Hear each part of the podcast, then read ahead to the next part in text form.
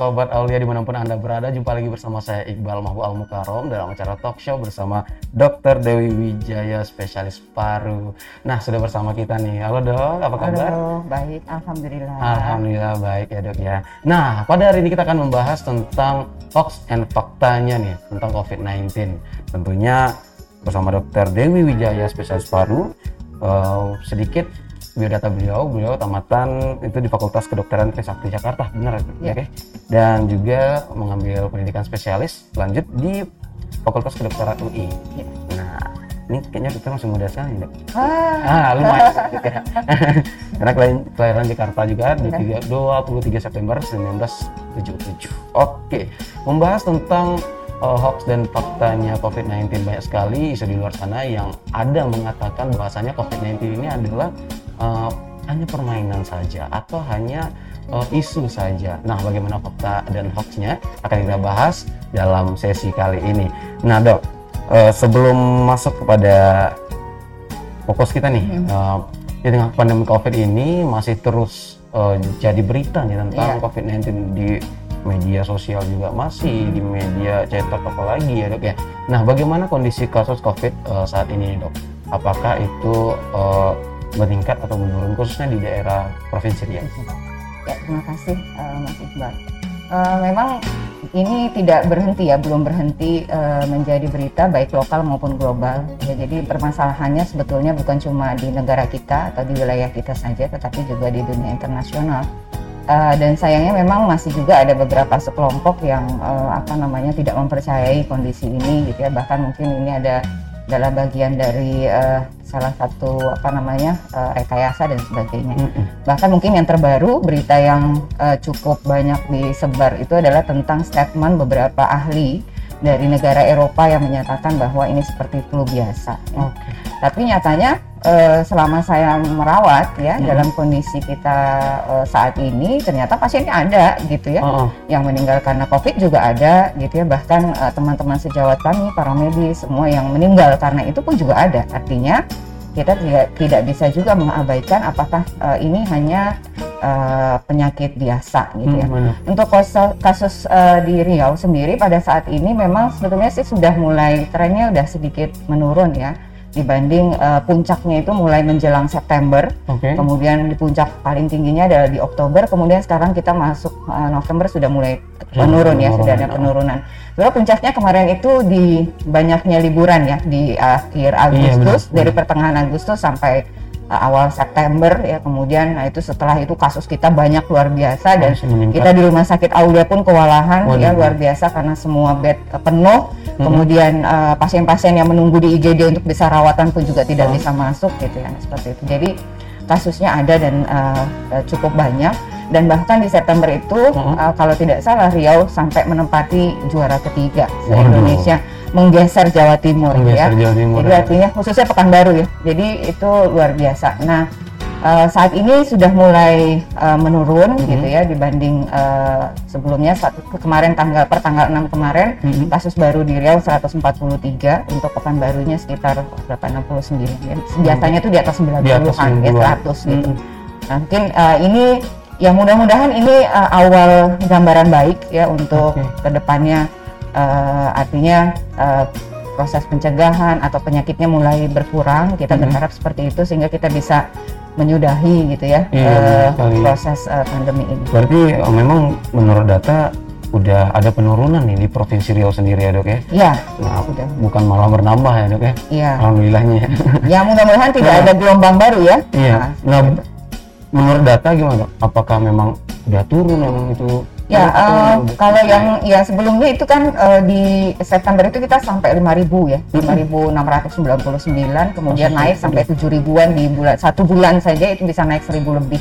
Nah, kemudian eh, memang ini belum kumulatif ya sampai November kan. Oke. Eh, artinya kita belum bisa meng- eh, kumulatif antara oh, September Oktober karena Novembernya masih awal. Tapi per kasus ini saat ini tuh sekitar eh, sudah mulai penurunan lah, ada enam eh, 200-an sekian, 200-an 67 kalau tidak salah untuk di awal-awal November ini dari 7000. Nah, nanti kita mungkin akan bisa evaluasi setelah akhir November ya, Hmm. menjelang masuk ke awal bulan baru, baru kita bisa lihat ini trennya seperti apa. seperti Tapi apa. kalau untuk saat ini dari puncak yang 7000 itu tentu eh, sudah mulai menurun. menurun ya dok ya. Nah bisa kita eh, dengarkan bersama nih seluruh sobat Aulia di mana pun anda berada bahwasanya eh, ini bukan hoax ya. Ya. ini bukan hoax dan juga eh, memang ini ada. Jadi jangan menyepelekan yang namanya COVID-19. Nah seperti itu. Tapi tetap kita tidak harus eh, Panik. panik Ya. ya, ataupun Tapi takut. harus waspada. Waspada Iya. ya. Nah karena masih banyak nih dok orang-orang yang abai dalam eh, himbauan ya dalam bahwa pemerintah mematuhi protokol kesehatan karena mereka eh, penyakit ini hanya karangan WHO katanya. Ya. Nah banyak sekali isu-isu seperti itu di Ya. luar sana. Ya sebetulnya itu tadi seperti di awal saya katakan Hmm. bahwa penyakit ini ada, COVID itu real, kemudian juga penyebabnya juga real gitu ada. Iya, yang kita tahu mungkin di awal-awal kita kenal sebagai virus corona ya. Heeh. Nah kemudian eh, dinyatakan sebagai eh, karena gejala yang ditimbulkannya hampir sama dengan eh, gejala penyakit SARS pada tahun 2003 la- eh, lalu ya. Itu maka di eh, ini cuma jenisnya dia da- dari satu famili yang sama nih. Gitu nih sebenarnya kalau kalau bahasa mudahnya adik beradik Adik-beradik, ya, ya, adik iya, beradik dengan jenis. SARS-CoV yang sebelumnya Oh. kemudian MERS-CoV ya yang Oh. di 2006 2007 seperti itu. Jadi ini eh, apa namanya hampir satu family gitu ya. Eh, cuma punya tingkat eh, penyebaran yang lebih tinggi gitu ya. Kemudian juga eh, apa namanya eh, eh, berbeda cara dia eh, apa namanya transmisi dan sebagainya menularkannya ya. Nah kemudian juga eh, kalau kita lihat eh, latar belakangnya di di awal-awal itu kan ini mulai dari Wuhan ya Desember Iya, akhir benar. 2019. Kemudian mulailah tanggal 30 eh, Jan- Januari, mulai di Januari itu sudah dinyatakan oleh WHO sebagai public health concern ya. Jadi ada permasalahan yang eh, internasional, eh, pe- permasalahan penya- eh, apa, eh, penyakit ya secara internasional. Kemudian eh, mulailah di kita juga menyiapkan di bulan Februari itu eh, mulai menyatakan sebagai eh, kesiagaan untuk eh, menjadi apa eh, wabah ya eh, eh, untuk eh, wabah ini. Kemudian mulailah di 2 no- Maret itu kalau tidak salah kita sudah mulai ada satu eh, dua kasus eh, terbaru di di Indonesia waktu itu. Kemudian eh, akhirnya eh, dinyatakanlah waktu itu Kemenkes membuat eh, satu pedoman bahwa ini adalah masuk kegawat eh, kegawatan atau eh, apa ya penyakit wabah ya.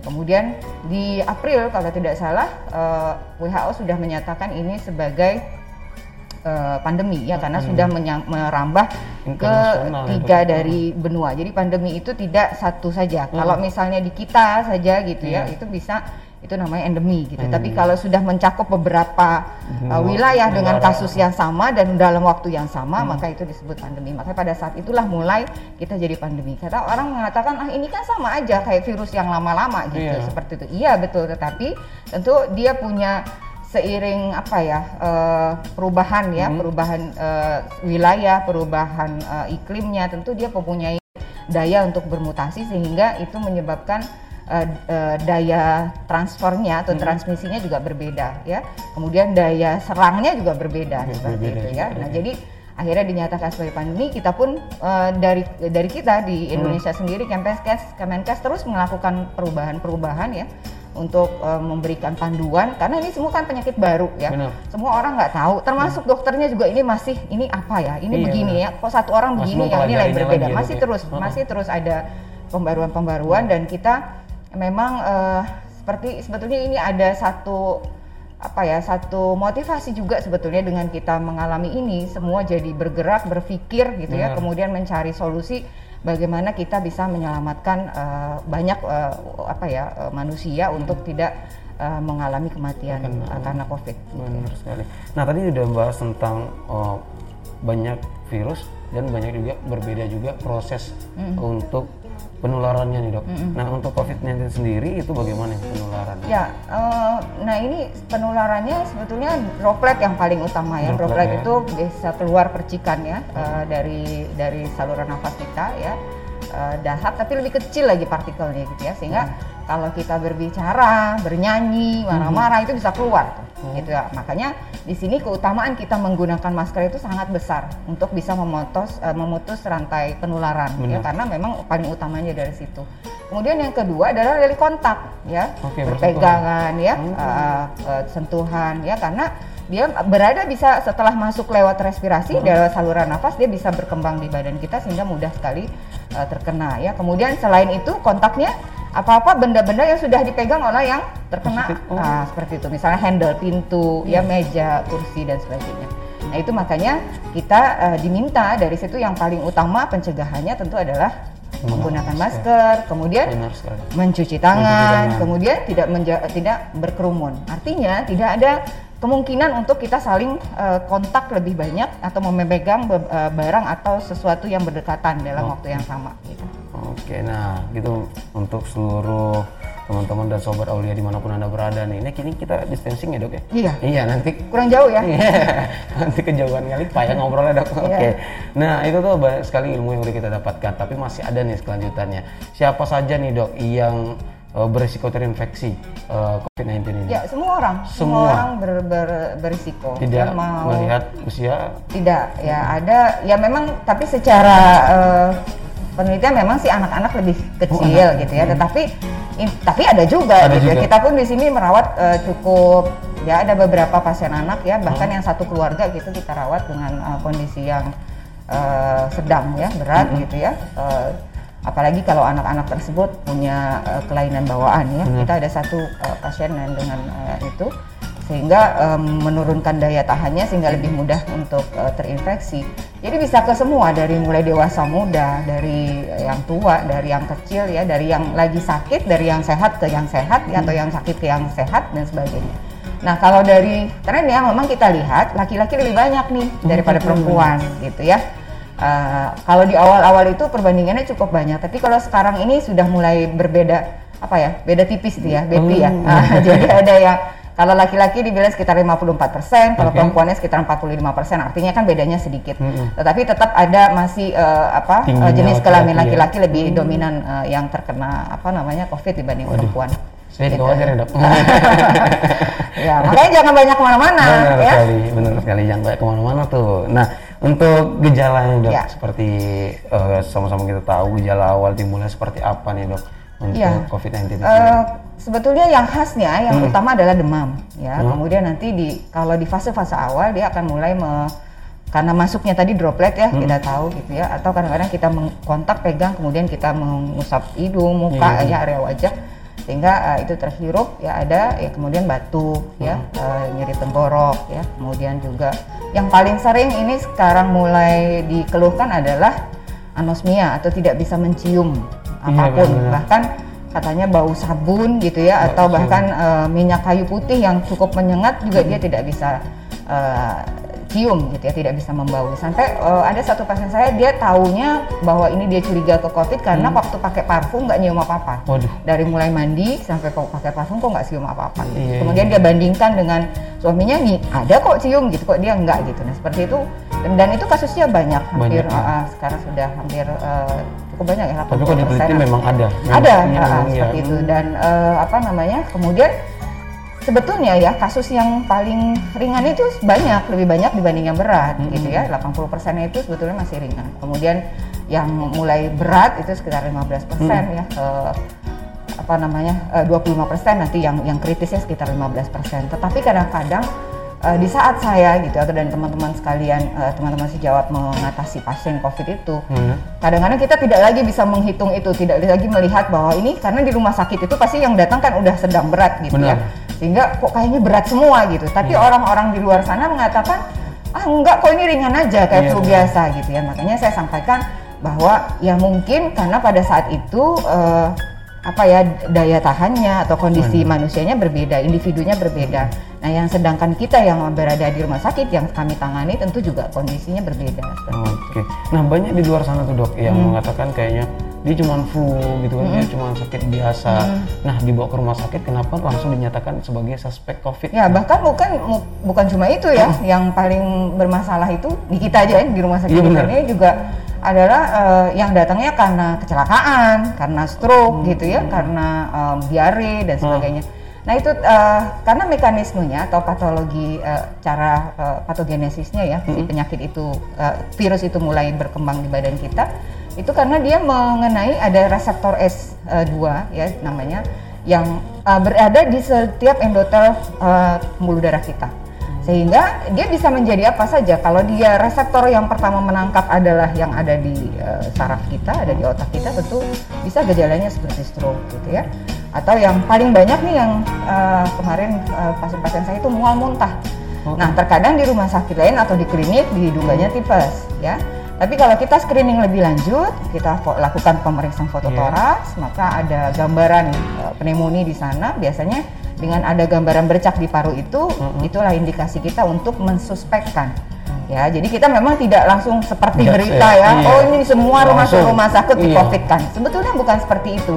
Dengan kita mensuspekkan, kita lebih uh, mencegah, kemudian juga kita juga me, me, apa namanya me, mengeliminir ya, sehingga hmm. membatasi supaya kita pastikan dulu ini apakah COVID atau tidak, hmm. sehingga juga tidak menyebarkan kepada keluarganya dan juga hmm. terutama kepada nakes hmm, ya kepada di rumah sakit karena tidak semua rumah sakit kan uh, harus semuanya uh, ada tekanan negatif di seluruh hmm. ruangan kan tidak mungkin sehingga untuk me, me, apa ya mengantisipasi, mengantisipasi itu tentu kita punya satu barrier ya hmm. uh, bah, apa uh, pertahanan bagaimana pasien itu tidak langsung masuk ke rawatan biasa, Benar. tetapi kita screening dulu sampai dibuktikan negatif atau oh. memang positif. Ya. Makanya itu suspek ya dok. Iya. Nah, padahal orang ngejudge aja nih. Belum. Ya. Ada banyak beberapa iya. kita kemarin yang suspek juga uh, kita kembalikan ke ruangan biasa untuk perawatan selanjutnya iya, ya. Setelah negatif, dinyatakan ya, negatif nah, dua kali. itu di seluruh sobat Aulia. Jadi tidak langsung dinyatakan begitu masuk rumah sakit, oh ini COVID. Nah, ya. enggak, enggak semua dok ya, tapi ada uh, tahap-tahapnya ya, untuk betul. pengecekannya ya. Nah, untuk uh, beberapa informasi yang beredar di masyarakat nih dok, hmm. ada apakah uh, tentang uh, fakta fakta ini gimana nih dok, benar atau tidaknya ini dok?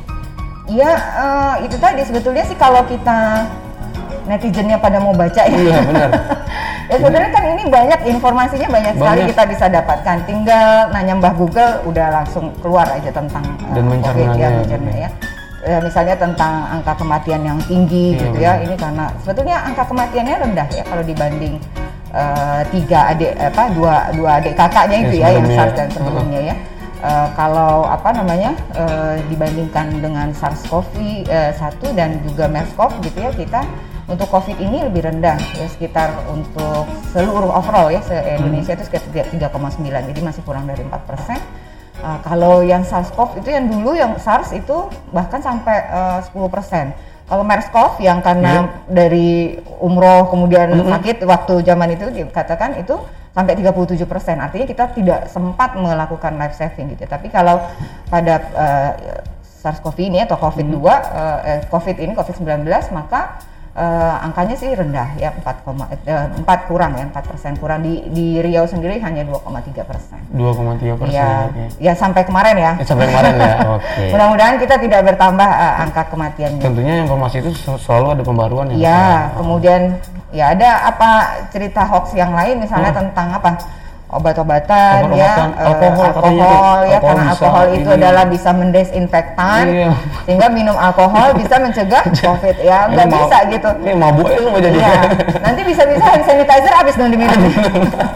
Ya seperti itu bukan ya. Jadi justru nanti akan melelah, melemahkan uh, kondisi, kondisi ya karena alkohol kan akan merusak uh, fungsi hati iya, ya. benar. kemudian ada lagi apa cerita bawang putih. Bawang ya sebetulnya pada iya. intinya bawang putih jahe merah kunyit uh, putih, iya. kunyit iya. kuning itu silahkan saja. Karena memang kita tahu Indonesia ini kaya akan rempah-rempah. uh, gitu ya. Dan itu juga uh, apa boleh gitu kita kita konsumsi silahkan. Itu sebagai apa namanya suportif ya seperti sistem.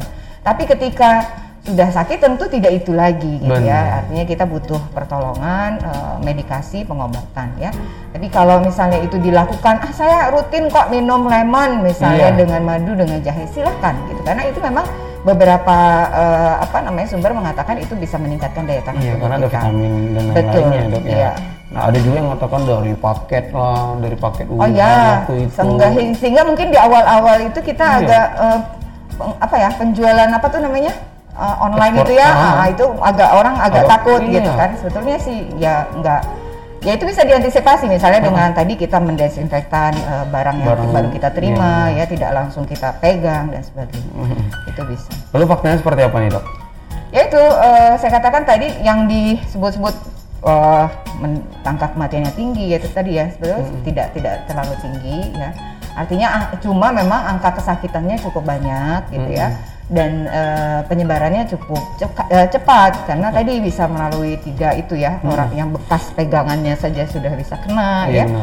Kemudian juga lewat eh, udara dan sebagainya gitu. Jadi eh, yang intinya tentu kita eh, bagaimana sih mencegahnya gitu ya. Faktanya ya, dari dari fakta-fakta tersebut kita mampu me, eh, apa namanya me- mencegah apa yang menjadi eh, sumber penularan tadi Oh. gitu ya Seperti itu lebih kurang ya dok ya. Nah, ini bagaimana nih kita menyikapi jika ada gejala baik setelah melakukan perjalanan ataupun tidak nih dok? Karena kan kalau ya namanya manusiawi ini kan suntuk, bosen gitu kan dok ya.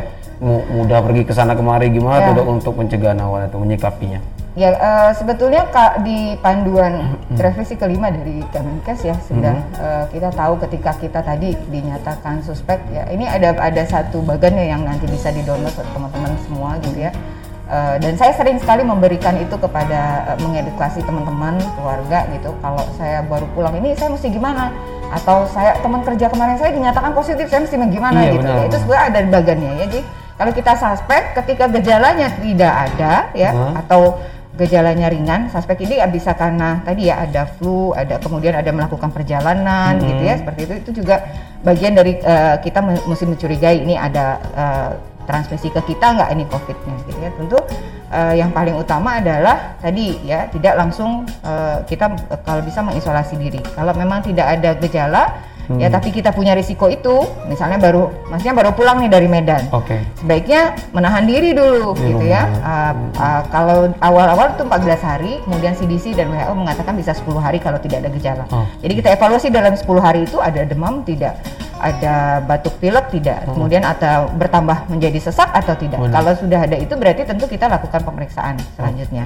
Nah, kalau dulu mungkin kita bisa habis pergi dari satu daerah, Oh.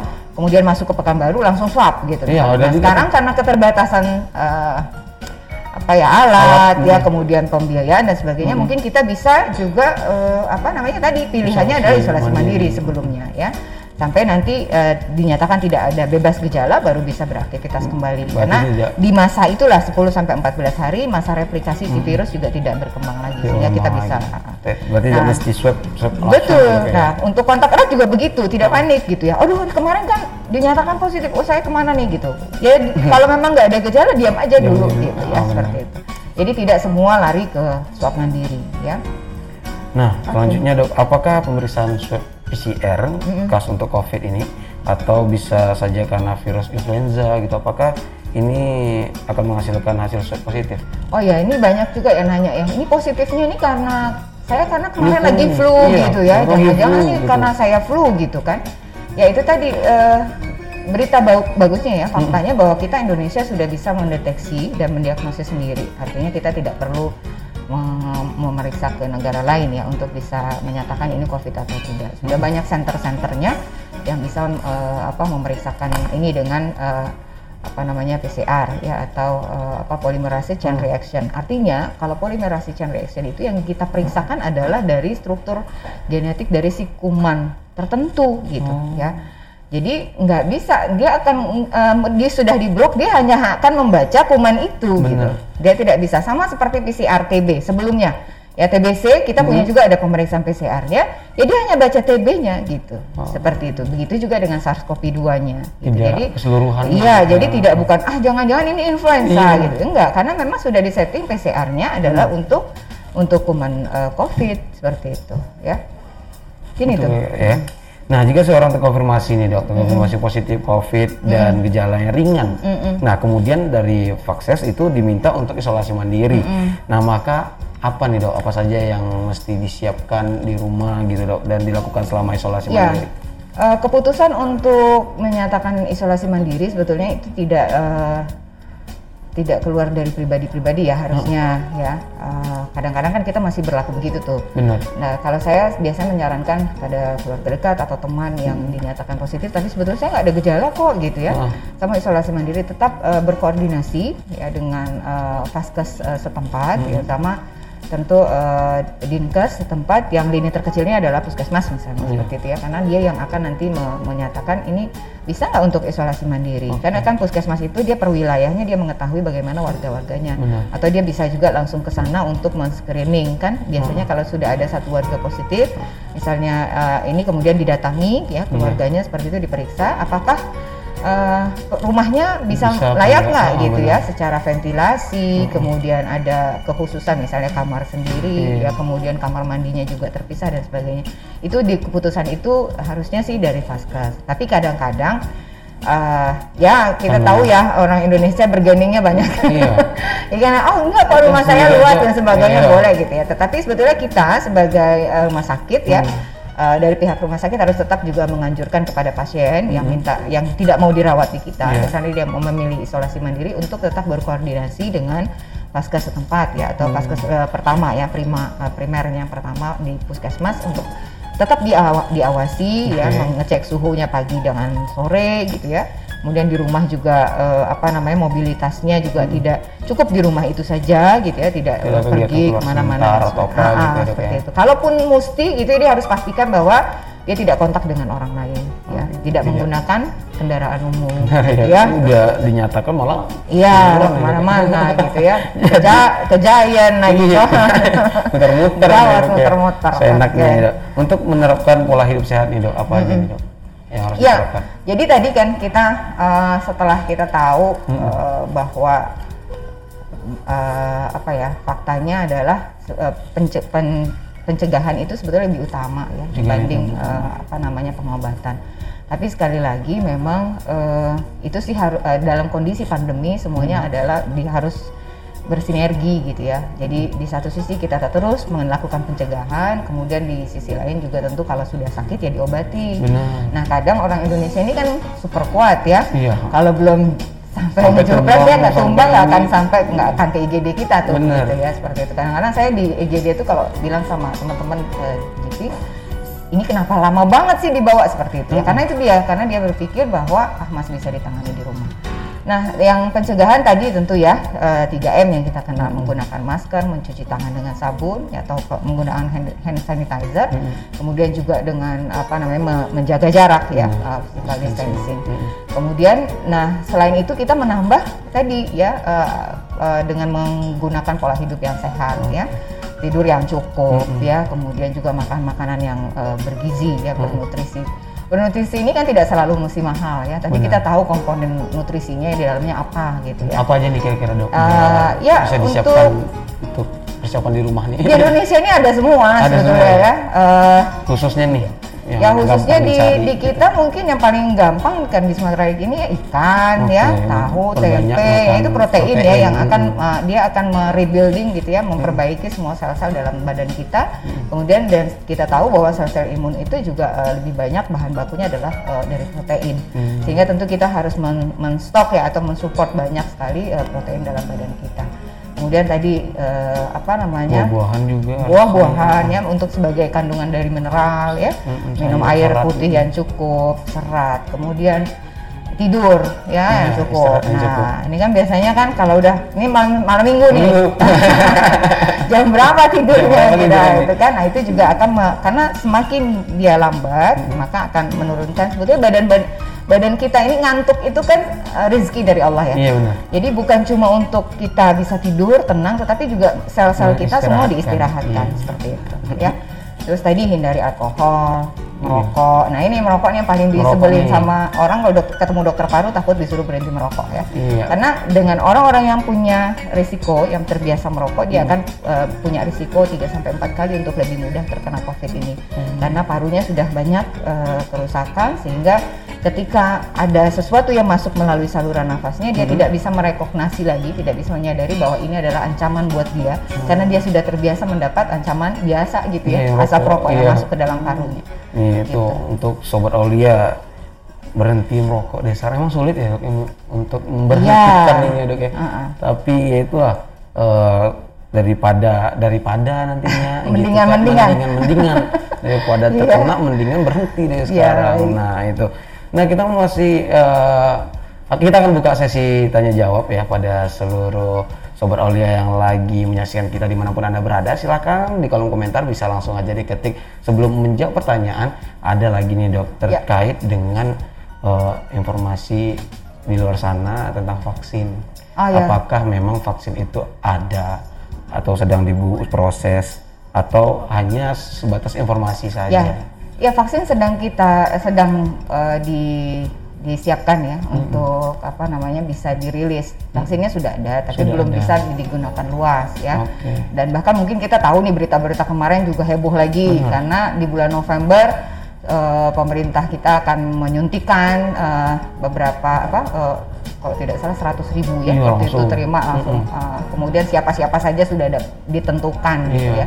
Nah, akhirnya di, di apa namanya dijelaskan oleh eh, pengurus besar ID ya bahwa kita menunggu eh, apa pem- apa namanya tuh uji klinis, Uji yang klinis. tahap tiganya selesai supaya tingkat keamanannya juga lebih jelas iya gitu ya. tidak ada efek samping yang Nah, lainnya untuk Dok, ya. kapan-kapannya eh, kalau dari WHO sendiri uji klinis itu mungkin akan selesai di bulan April 2021. Oke. Kemudian ya mungkin setelah itu baru bisa digunakan atau kalau memang sudah ada yang lebih dulu ready gitu Hmm. mungkin itu bisa digunakan. Kita nggak tahu. Dan eh, sekali lagi vaksin ini tidak la- mem- langsung ya eh, menjadikan kita ah udah ada vaksin ini Iya, gitu ya sehingga longgar 3M-nya gitu. jadi longgar. Iya. Jadi uh, uh, saya berharap nanti kalaupun vaksin itu sudah berlaku dan juga sudah mulai digunakan Tersebar. itu tidak menjadikan kita me- kendor untuk menjaga 3M itu Iya. gitu ya. Karena memang uh, ini adalah bagian dari budaya baru Benar, ya new atau normal. new normal Iya, gitu ya seperti itu sehingga new normal itu bukan cuma sekedar uh, apa namanya uh, slogan tetapi kita Hmm. memang sudah membiasakan diri untuk uh, terbiasa dengan masker dengan mencuci tangan setiap habis melakukan kegiatan gitu ya dan sebagainya sehingga tidak banyak kumpul. Karena ini Indonesia ini agak sulit. Indonesia ini paling seneng makan gak makan yang penting kumpul ya kan? Kemudian juga untuk pergi cuci tangan itu di ribet tapi Iya. memang merubah budaya itu tidak mudah. Tetapi terus harus kita latih dan walaupun nanti vaksin itu ada. Hmm, ala bisa karena terbiasa. ya betul. Hmm, ini semoga kita karena ada ini terbiasa dengan Iya. cuci tangan, pakai masker dan yang lainnya dok ya. Oke, udah ada pertanyaan kita eh, dari Ed Andri underscore Stan. Nih pertanyaannya adalah apa olahraga yang aman untuk menghindari COVID-19 nih dok? Apa Ya, olahraga yang aman? eh, banyak ya sebetulnya sih tinggal tinggal pakemnya tadi digunakan ya Hmm. yang tiga itu kemudian yang paling ringan jalan ya berjalan Iya, ya, atau berjalan. jogging gitu ya lari ya tapi bukan lari dari kenyataan ya Oh, aduh, tuh, Mbak. ya berlari Bedakan kita bisa gitu ya Benar. bersepeda mungkin yang sekarang lagi Iya, lagi eh, hits ya. hits gitu ya tetapi yang Benar. masalah ketika sepeda-sepedaan itu kita rame-rame Hmm. ya lupa pakai masker kemudian pulang dari sepedahan nongkrong di warung kopi Oke, gitu ya gitu. lupa buka masker semua Oh, oh. jadi apa saja bisa berenang ya atau eh, ya tadi cuma zumba di rumah misalnya Iya, gitu iya. ya atau jalan kaki ngeterin rumah ngeterin kompleks silakan gitu ya atau cuma stretching yang penting itu Heeh. kita eh, lakukan eh, olahraga 15 sampai 20 menit minimal eh, sehari kemudian min- minimalnya lima kali dalam seminggu Lima kali dalam seminggu. gitu ya jadi eh, itu saja sehingga kita tetap bugar Boleh menggunakan masker dok?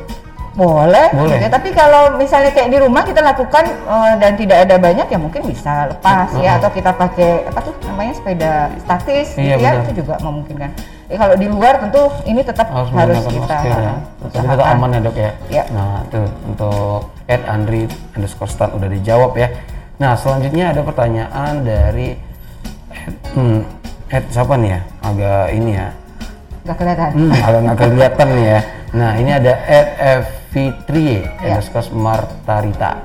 Apa perlu isolasi mandiri sampai hasil swab negatif? Dan bagaimana kalau langsung kerja setelah melakukan swab?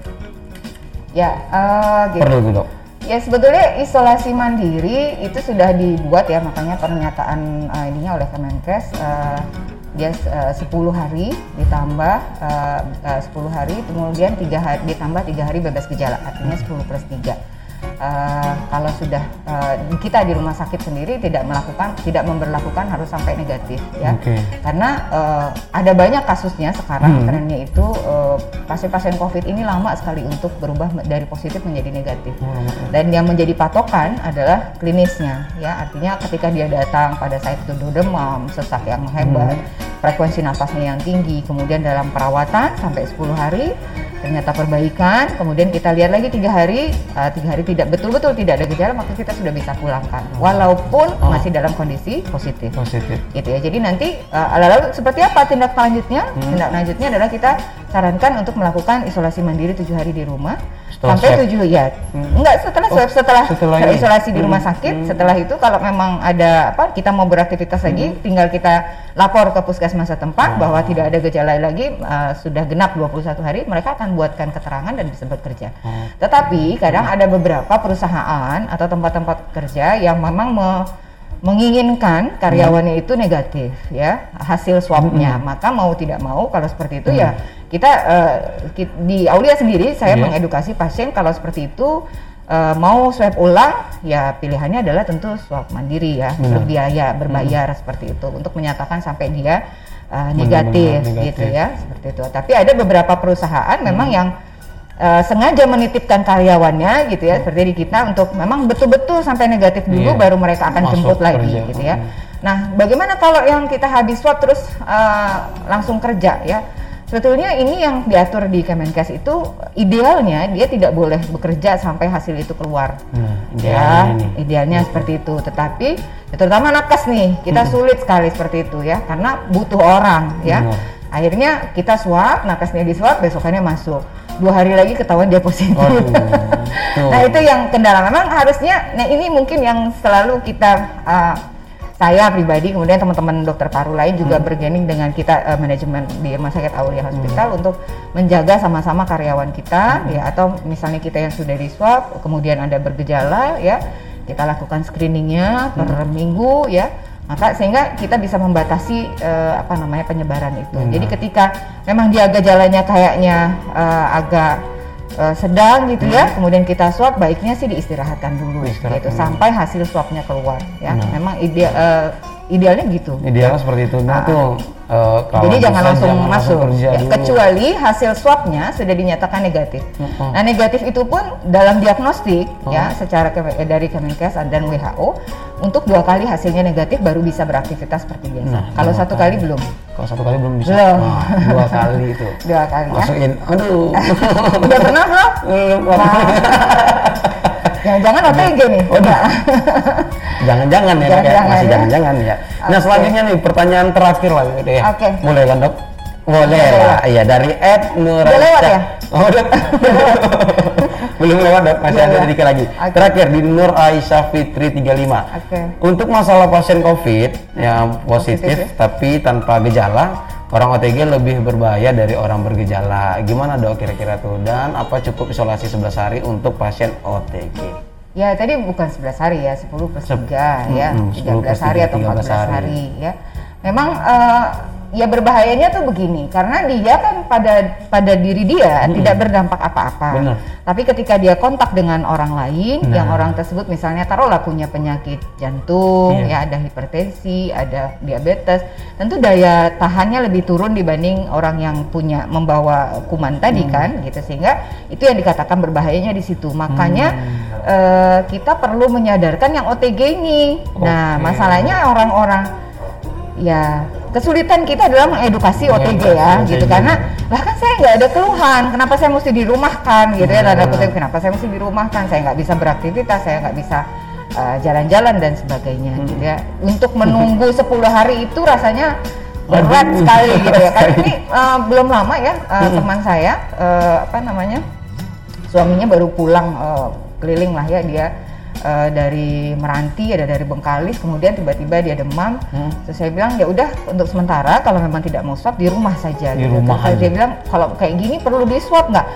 Uh, silahkan kalau mau koordinasi dengan puskesmas. Hmm. Tapi di banyaknya orang di kita ini takut iya. ketahuan sama tetangganya. Iya, jadi nah, jadi ya? seolah-olah OTG ini ah daripada ketahuan saya Iya. sakit, mendingan saya ke mana-mana. Nah, itu padahal, nah sekarang edukasi yang penting adalah bagaimana dia bisa membahayakan orang lain. Benar. Ya, sehingga dia diam di rumah itu memberikan manfaat buat Iya. orang banyak gitu. Ya, itu yang penyadaran yang perlu di- disampaikan ya. Bisa dari lingkup dia, dari dia sendiri. ya, Betul, ya mungkin di Manfaat. dianya nggak punya dampak apa-apa. Iya, Jadi eh, cukup dia dengan tadi isolasi 10 sampai plus 3, nanti di eh, ya di setelah 14 hari itu eh, di secara teorinya gitu ya itu tidak tidak menularkan kembali karena virus tidak bereplikasi Hmm. lagi.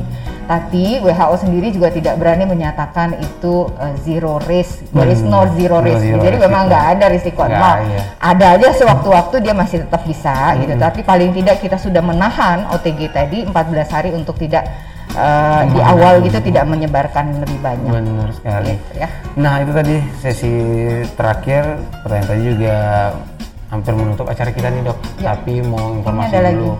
Oh masih ada. Waduh. Oh salam. Oh, Oh, ya ini salah satu Salam nih dari Pak Endrik Purbo dan Iya. keluarga untuk Dokter Dewi. Wih, Dokter. Dewi ini sangat terkenal ini. Halo. Terima kasih salam juga untuk Pak Hendrik. Ini beliau uh, Iya. pasien saya cukup lama ya. Oh iya. Eh, dari mulai masuk dengan eh, kondisi yang berat, gagal nafas ya sampai ya, alhamdulillah Sama Dokter Dewi. Allah selamatkan. ya. Alhamdulillah. Main-main ini aduh jangan dulu ya. jangan dulu jangan main-main dulu. Ada. Oh iya, kontak-kontak aja ya. Kontak-kontak. Oh, iya. Eh, semoga Bapak sehat-sehat aja di mana pun Bapak berada ya Bu ya. Oke. Dan keluarga tentunya. Dan tentunya tadi sekaligus mengakhiri perjumpaan kita pada hari ini sebelum kita tutup. Oke. Eh, siapa tahu di luar sana kurang informasinya, Mhm. masih ada yang mau ditanyakan ke dokter. Jam berapa nih dok untuk eh, Oh, iya. praktik dan yang lainnya di sini? Oh ya, kalau di Aulia saya eh, bisa dijumpai dari eh, Senin, Jumat, eh Senin, Rabu, Jumat. Senin, Rabu, Jumat ya catat. jam 10 sampai jam 12. 10 sampai jam 12. Gitu, nah, ya. yang mau konsul dan yang lain-lainnya Silahkan. Silahkan ya. Oke. Oke, terima kasih banyak dok. Oke, Semoga kita sama-sama. sehat terus. Amin. Amin ya rabbal alamin dan tentunya sesi ini juga sekaligus mengakhiri perjumpaan kita pada hari ini. Terus saksikan setiap minggunya talk show kita bersama dokter-dokter yang ada di Aulia dan saya Iqbal Mahbub Al Mukarram pamit undur diri dan dokter juga pamit undur diri. Iya, oke. Sampai jumpa. Assalamualaikum warahmatullahi Assalamualaikum wabarakatuh. warahmatullahi wabarakatuh. Terima kasih dok ya.